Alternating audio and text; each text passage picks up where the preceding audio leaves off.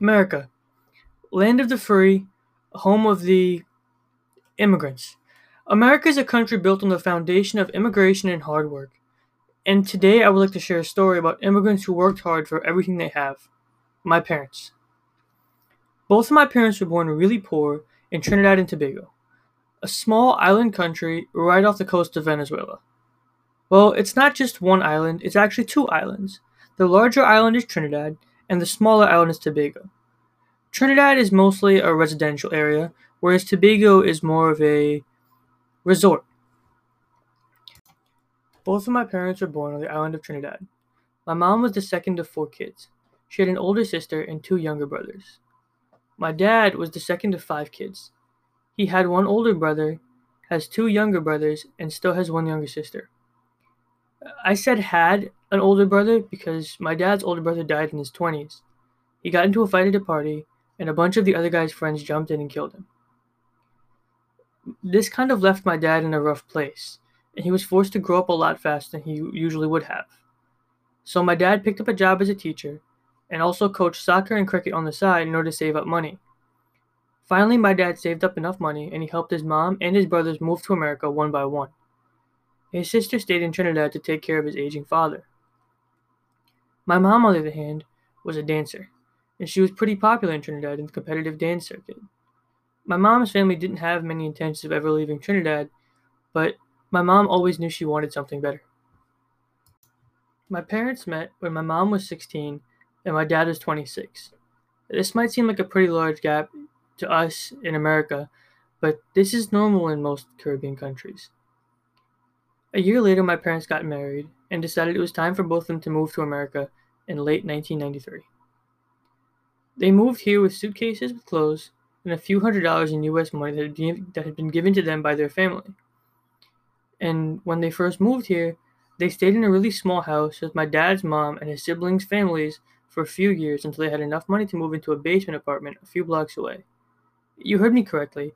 It was my dad, my mom, my grandma, both of his brothers, and their wives. It was a lot of people in one house. While looking for jobs, my dad got lucky and his friend got him a job at a sign company in Manhattan. He stayed there for a few years, while my mom worked anywhere she could find. She made sandwiches and delis during the day and cleaned houses for wealthier families at night. My mom worked relentlessly, even when she was eight months pregnant, because times were really hard for her and my dad. My brother was born in 1995 my parents' first child, and my parents knew they needed to do better in order to build a family. My dad had his first car, a black Lincoln that was loaned to him by a taxi company for him to work for them. He used the money from his salary to pay the bills, and the money from taxi tips to help him pay for my mom to go to school. My mom got her associate's degree in nursing and got a job at a nursing home working the night shift. My parents didn't want to stop the improvement though, so my dad looked for a better job and he found a porter slash doorman job in Manhattan. Meanwhile, my mom went back to school a second time and got her bachelor's degree in nursing, which got her a raise at her job. Four years later, in 1999, my parents had me, and they were both working full time with overtime whenever they could, so they knew they needed help.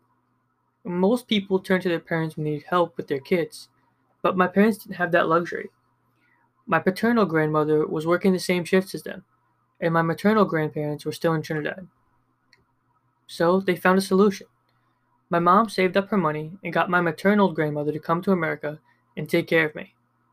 From birth until the age of 13 or 14, I spent the majority of my time with my grandmother. And to this day, she's like a second mom to me. I would do anything for her to give back to her what she gave to me as a child. After bringing over my grandma, my mom still had family in Trinidad that she wanted to help bring to a better life in America but she knew that she couldn't have all of them in her tiny basement apartment, so she needed something bigger. Do you remember that house that they first moved into with my paternal grandmother when they came here? They got lucky and the house next door was put up for sale, and my parents jumped on it. They took out major loans for a down payment. At this point, in 2001, they had a six year old son and a two year old son, and now they had a daughter, my little sister. My mom and dad were finally doing better for themselves. They had just gotten a new house. They now owned their first car, a 2000 Ford Expedition. Man, I remember that car like it was just yesterday. We had it for maybe 16 years.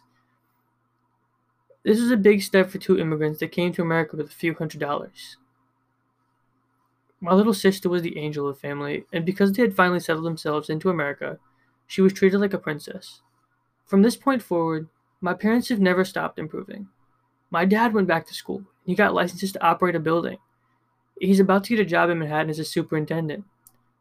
My mom has gone back to school twice to get better nursing degrees, and now she's going back to, back to school again to get her master's degree.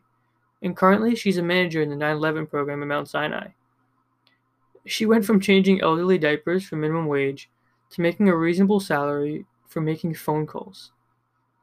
I'm so proud of the sacrifice that my parents have made in order to ensure that my family and I live a great life, and I don't know how I, could ever pay them back.